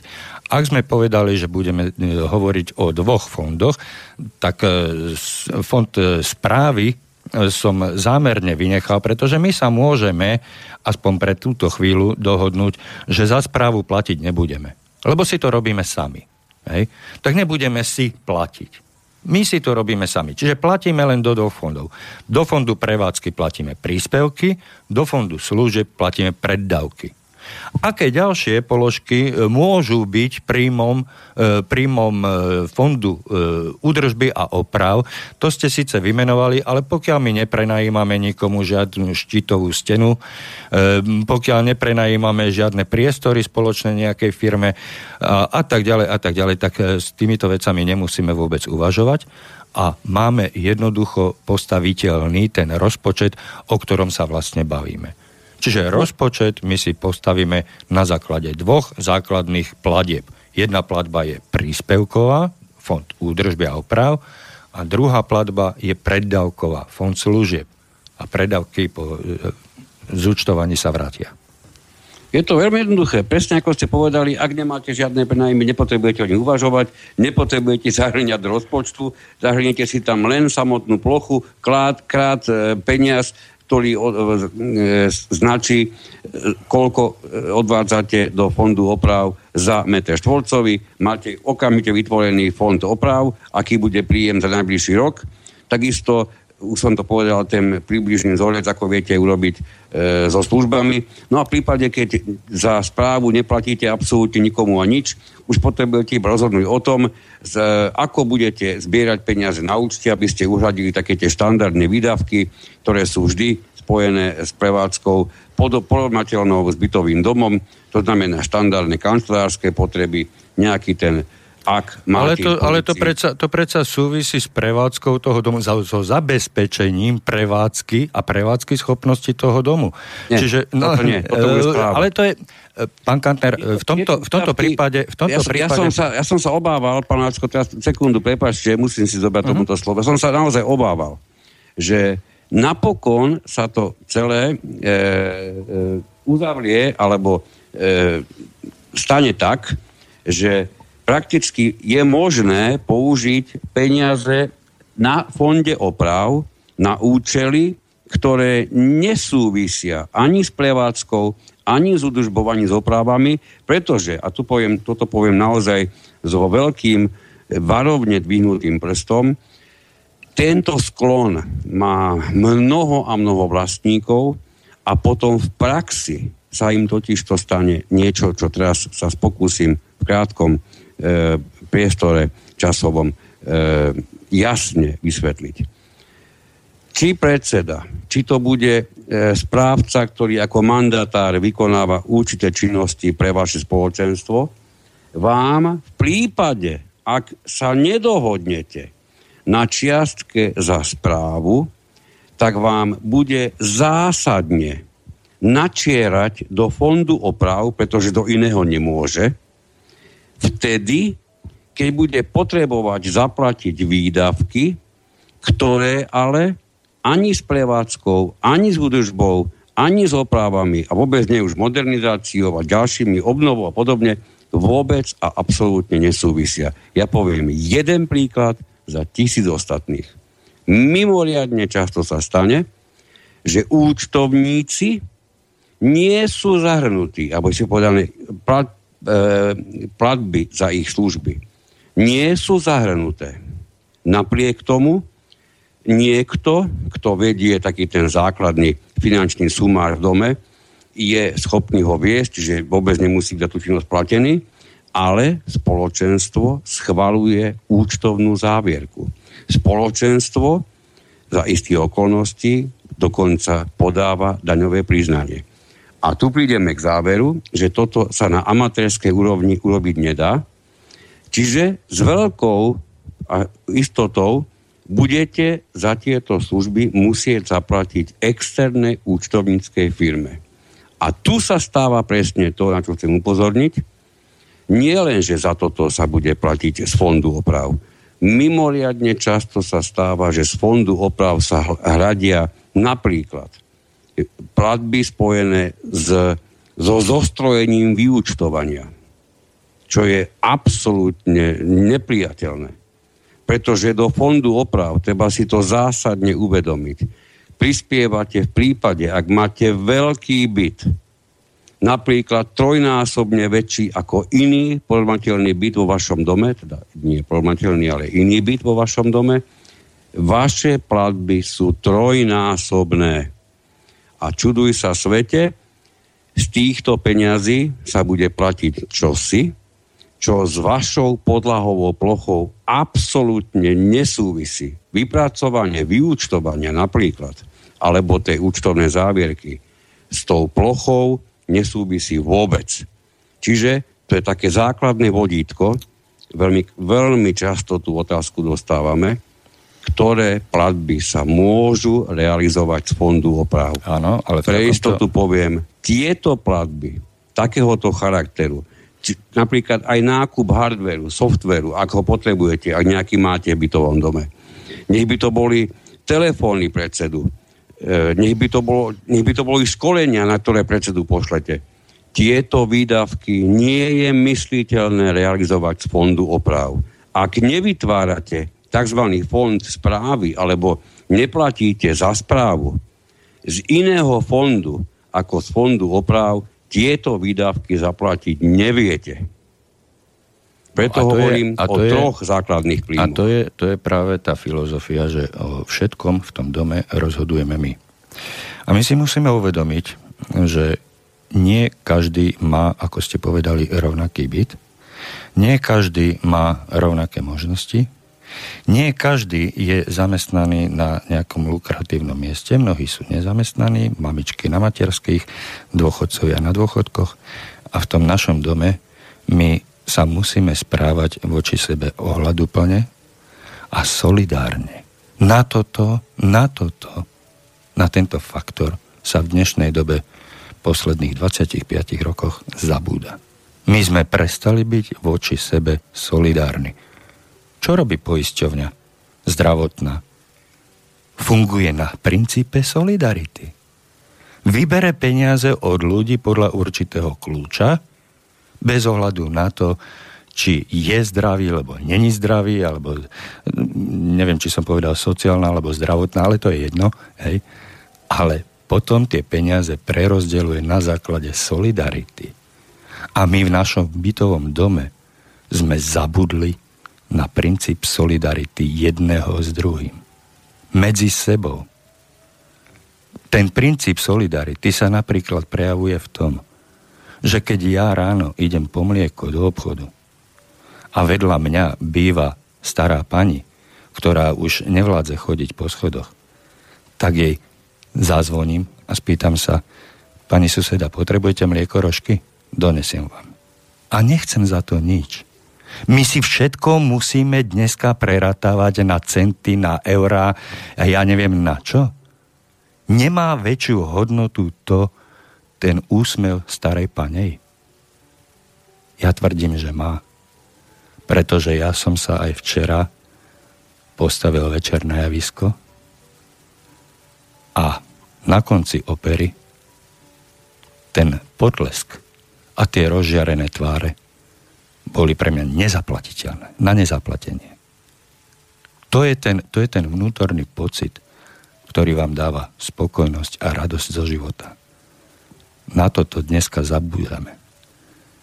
Zabúdame na to permanentne a dokonca programovo, pretože sa snažíme každú jednu činnosť vyčísliť do posledného haliera, do posledného centa, a keď ja mám zaplatiť o 20 centov viacej ako ten môj sused, lebo ja mám trojizbový byt a henten sused má len jednoizbový, ako však ja platím rovnako toho predsedu, alebo platím rovnako za ten počítač, ktorý sa kúpil zo spoločných peňazí, tak prečo ja mám platiť viacej? Zo solidarity. Vážení susedia, vážení vlastníci bytov a nebytových priestoroch, v jednotlivých bytových domoch, zo solidarity. Buďme voči sebe ľudskí, naučme sa spolu komunikovať, naučme sa na seba navzájom usmievať. Ale keď sa budeme navzájom urážať, navzájom podozrievať, a vypočítavať si, kto, koľko, komu, čo, za čo dlží, tak spokojní v tom dome nebudete. Darmo sa bratislavská firma volá Spokojné bývanie, keď rozháda všetkých vlastníkov v dome medzi sebou. A to je veľká bratislavská firma. Mám jedného človeka, ktorý sa aktuálne na mňa obrátil s problémom, ktorý trvá už niekoľko rokov. A nemám tieto informácie o konkrétnej tejto spoločnosti len z jedného zdroja. A volá sa Spokojné bývanie. Keď nebudete mať úsmevy na tvári, keď nepomôžete jeden druhému nezištne, tak spokojní nikdy nebudete. Práve tá nezištnosť je to, čo vás naplňa, čo vás odmeňuje, čo vás robí šťastnými a spokojnými. Pán Kantner, mali by sme otvoriť priestor pre telefóny. Mám tu jeden mail, ktorý by som chcel prečítať, pretože tiež s tým súvisí. Tak uzavrime zatiaľ túto tému, teda pozastavme sa na tejto téme a budeme ju rozvíjať v našej nasledujúcej relácii, pretože máme už zase necelých 20 minút do konca relácie a určite aj vy máte nejaké poznatky z aktuálneho diania v jednotlivých bytových domoch, spoločenstvách, ktoré sa vám dostali v poslednej dobe na stôl a ktoré by ste chceli okomentovať. Tak ak dovolíte, ja by som začal s týmto mojím jedným mailom, pretože do štúdia mi prišiel zatiaľ len tento jeden a potom by sme dali priestor tým vašim. Súhlasíte? No poďme, nech sa páči. Páni, máme spoločenstvo a vedenie má z minulosti zásluhy. Dali sme zatepliť, vymeniť okná, výťahy. Teraz sú ale služby predražené. Rada nezasadala vyše 2 rokov, petíciu za odvolanie predsedničky sme síce spísali, ale chýbali nám 4 podpisy. Ľudia mali argumenty, že čo ak predsedničku ešte niekedy budú potrebovať, na schôdze už nechodí ani polovica ľudí.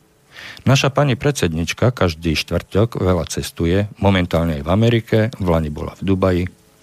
Pre políciu je sfušovaná faktúra vyše 2000 eur nezaujímavá, odmietla sa s tým zaoberať. Vraj je to len omyl, čo aj bol, ale zvláštne je, že si pozvali len predsedničku a jednu jej favoritku.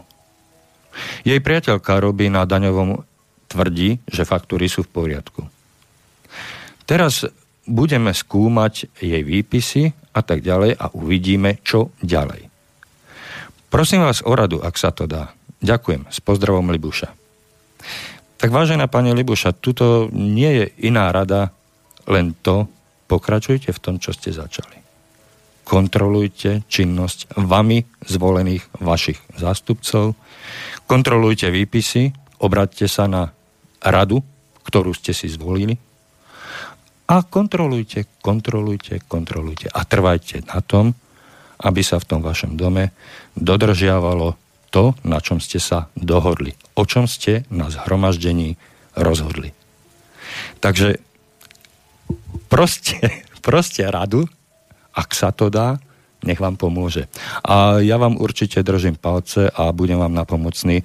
Môžete mi kedykoľvek napísať na môj súkromný mail. Igor, veľmi jednoduchý.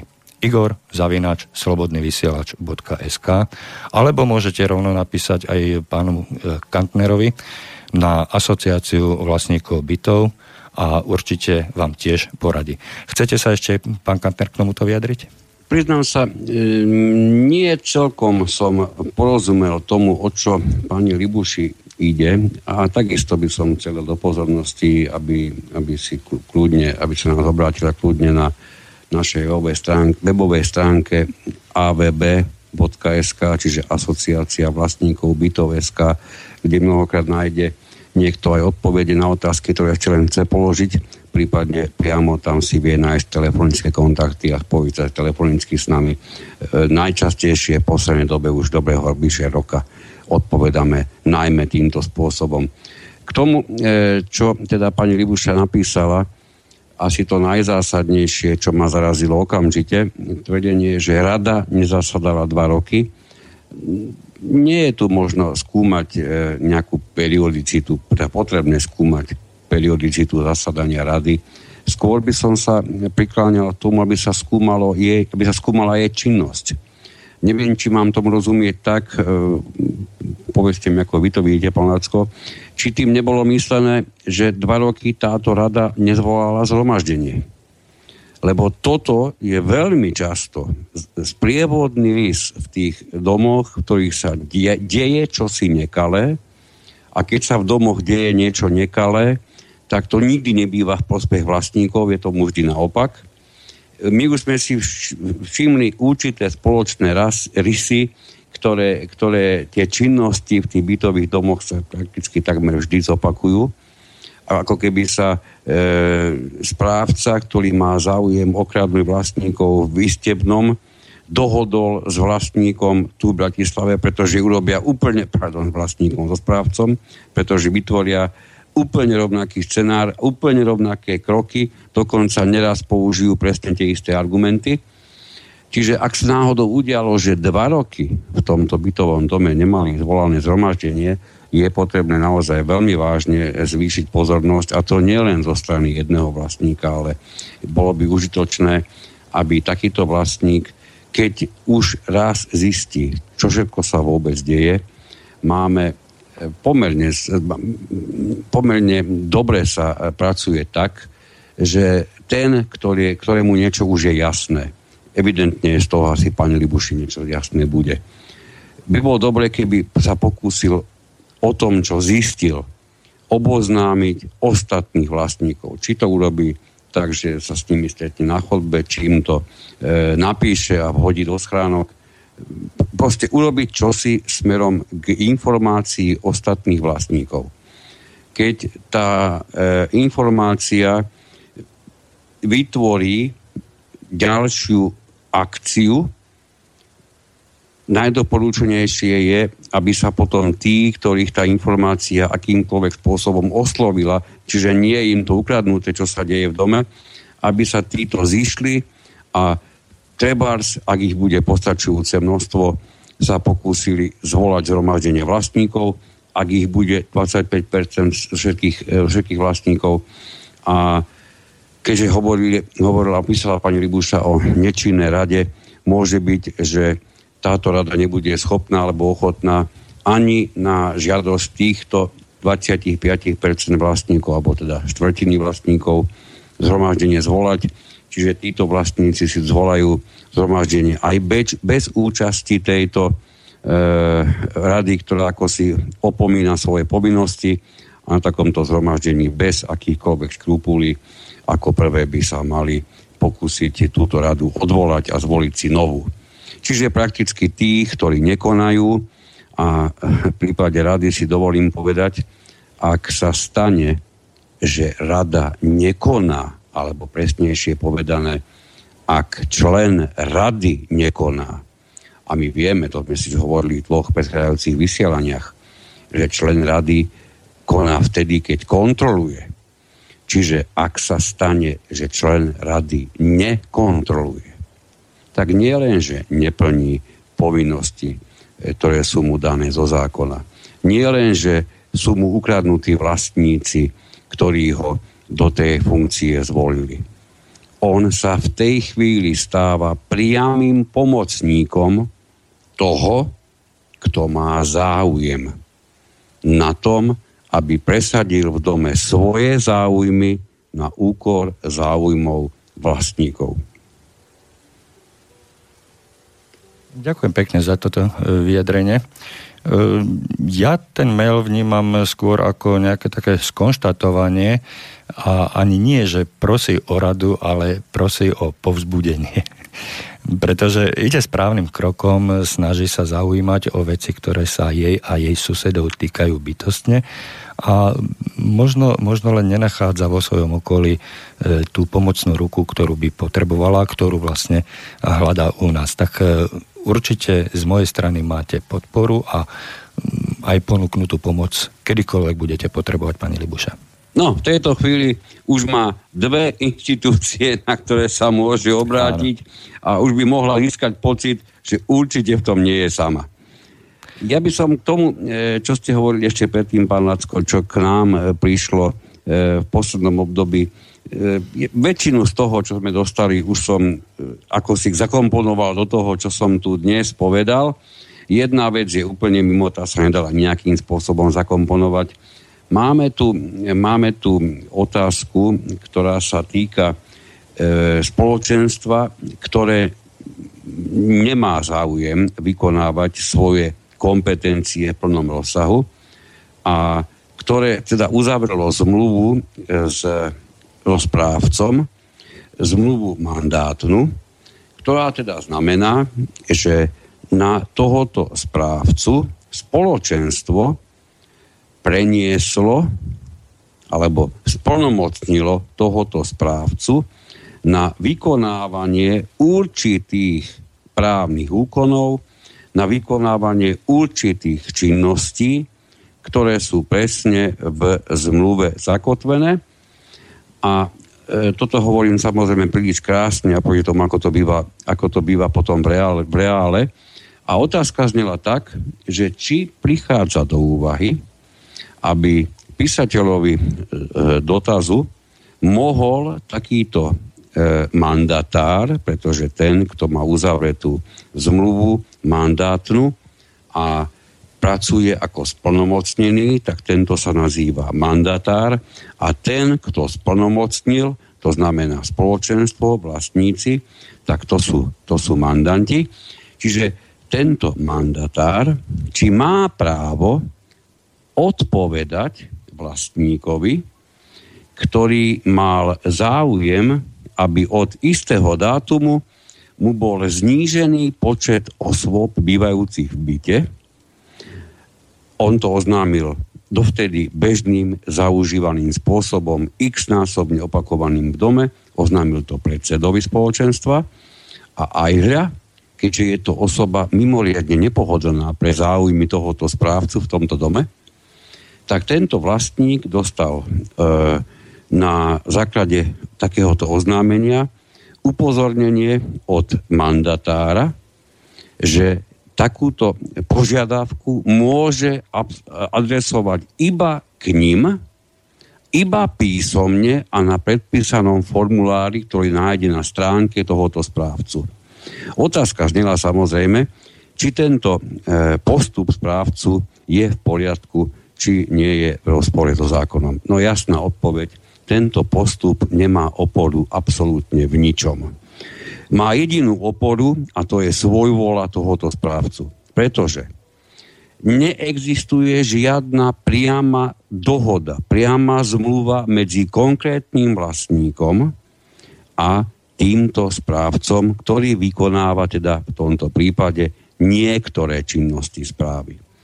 To znamená, keďže neexistuje žiadny priamy zmluvný vzťah medzi týmito dvomi subjektami, na jednej strane vlastník, na druhej správca, nie je mysliteľné, aby tieto dva subjekty dokonca vôbec akýmkoľvek spôsobom naliehali na plnenie podmienok, ktoré stanoví jeden z nich.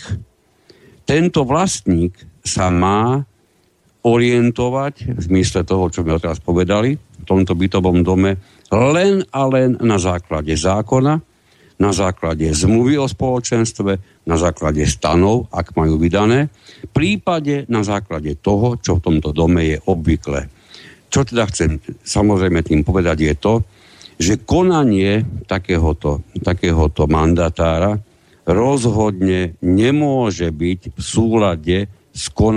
súlade so záujmami vlastníkov. Pretože tento správca, ktorý je len splnomocnený, sa prakticky ocitá v postavení, ktorému asi je bežné v iných domoch, ktorý vykonáva správu riadnym spôsobom. On sa ocitá v situácii, že v tom dome rozhoduje. On sa rozhodol, že takto podané oznámenie nebude on, ako niekto, kto pracuje s vyúčtovaniami, akceptovať. Takže to sme mali taký...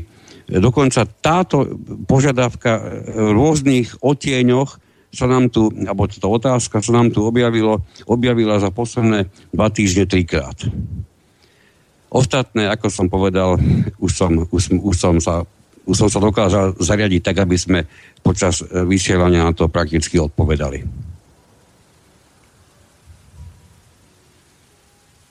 Práve mi dorazil do štúdia mail, tak rovno ho otvorím, pretože máme posledné 3 minútky, no už nebude asi ani priestor na zodpovedanie, ale píše nám poslucháčka Jana. Dobrý deň. Za rok 2015 mi prišlo vyúčtovanie energií v stanovenom termíne. Porovnaním celkových nákladov na rok 2014 a 2015 som zistila na takmer všetkých položkách okrem studenej vody nárast, pričom na elektrickú energiu viac ako 50% oproti roku 2014. Vyúčtovanie som reklamovala písomne, mailom odoslala som reklamáciu posledný júlový týždeň 2016. Niekoľkokrát som odpoveď na reklamáciu urgovala, odpoveď som dodnes písomne nedostala. V roku 2014 prebiehala nadstavba kotolne, z ktorej je bytový dom vykurovaný. Nadstavba sa využila na administratívnu budovu a mám podozrenie, že náklady uvedené vo vyúčtovaní sa týkajú tejto nadstavby, ktorá nemá nič spoločné s bytovým domom. Čo mám robiť s neudržateľným termínom zdôvodnenia reklamácie? Poslucháčka Jana. Pokúsim sa rýchlosti. Toto je exemplárny prípad. Máme ozaj len poslednú minútku. Ja viem, to bude krátke. To sa veľmi často opakuje. V minulosti by bolo potrebné v súvislosti s energiami obrátiť sa na štátnu energetickú inšpekciu. Dnes, keďže ju zlúčili so štátnou obchodnou inšpekciou, jej kompetencie tejto pôvodne energetické inšpekcie prešli pod obchodnú, je potrebné určite urobiť viacero krokov, ale rozhodne nevynechajte dotaz, sťažnosť na štátnu obchodnú inšpekciu, ktorá sa týmito vecami musí zaoberať, pretože ide o spotrebiteľa. Toto bola ozaj expresná odpoveď, veľmi rýchla. Samozrejme, treba sa len domáhať svojich práv, urgovať a určite by ste mali čo viacej napísať, pokiaľ by ste mali väčší priestor. Kľudne tak môžete urobiť na moju adresu alebo na adresu pána Kantnera, teda na adresu Asociácie vlastníkov bytov. Takže kľudne sa obráťte a urobíme vám nejaký písomný návrh alebo nejakú analýzu. Treba konať a treba sa domáhať svojich práv, pretože sme vlastníci a narábame s vlastnými bytmi, s vlastnými domami, z vlastných peňazí. Už nie sme nájomníci. A všetkým, ktorí sa cítia ako vlastníci, držím palce a prajem všetko dobré a do počutia takto o týždeň aj s vami, pán Kantner, o 16:30. Áno, budúci týždeň máme len hodinku. Prajem príjemný večer a do počutia. Všetko dobré, do počutia ešte raz. Táto relácia vznikla za podpory dobrovoľných príspevkov našich poslucháčov. Ty sa k nim môžeš pridať. Viac informácií nájdeš na www.slobodnyvysielac.sk. Ďakujeme.